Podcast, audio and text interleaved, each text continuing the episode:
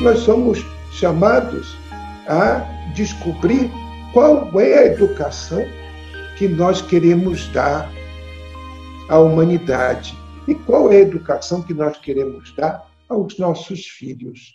Jesus, além de dar o exemplo, ele era acessível, ele estava aberto a aprender, como estava aberto também a ensinar.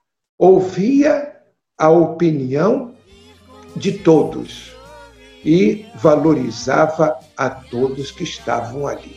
Porque ele tinha dito antes que é este o amor verdadeiro: dar a vida pelos seus, não tirar, não bater, não destruir. Para saber mais sobre a campanha, acesse nobataduque.org.br, tudo minúsculo.